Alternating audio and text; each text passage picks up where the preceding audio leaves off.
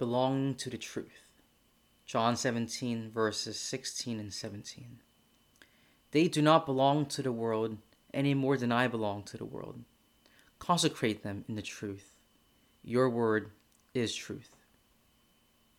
You are created out of love for love.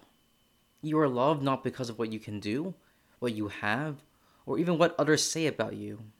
True and genuine love cannot be bought or earned. It can only be received and given. And God loves you, but you have to receive it.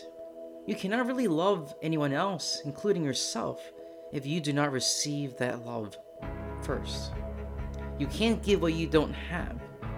The world will tell you that you are only loved to the extent you can perform and that others will love you more or less based on that.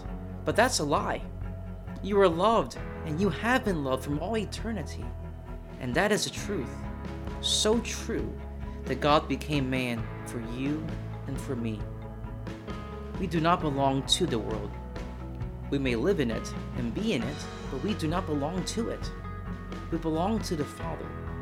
We were made for heaven. We were not made for the world. The world was made for us. We are the stewards of it. It does not control us.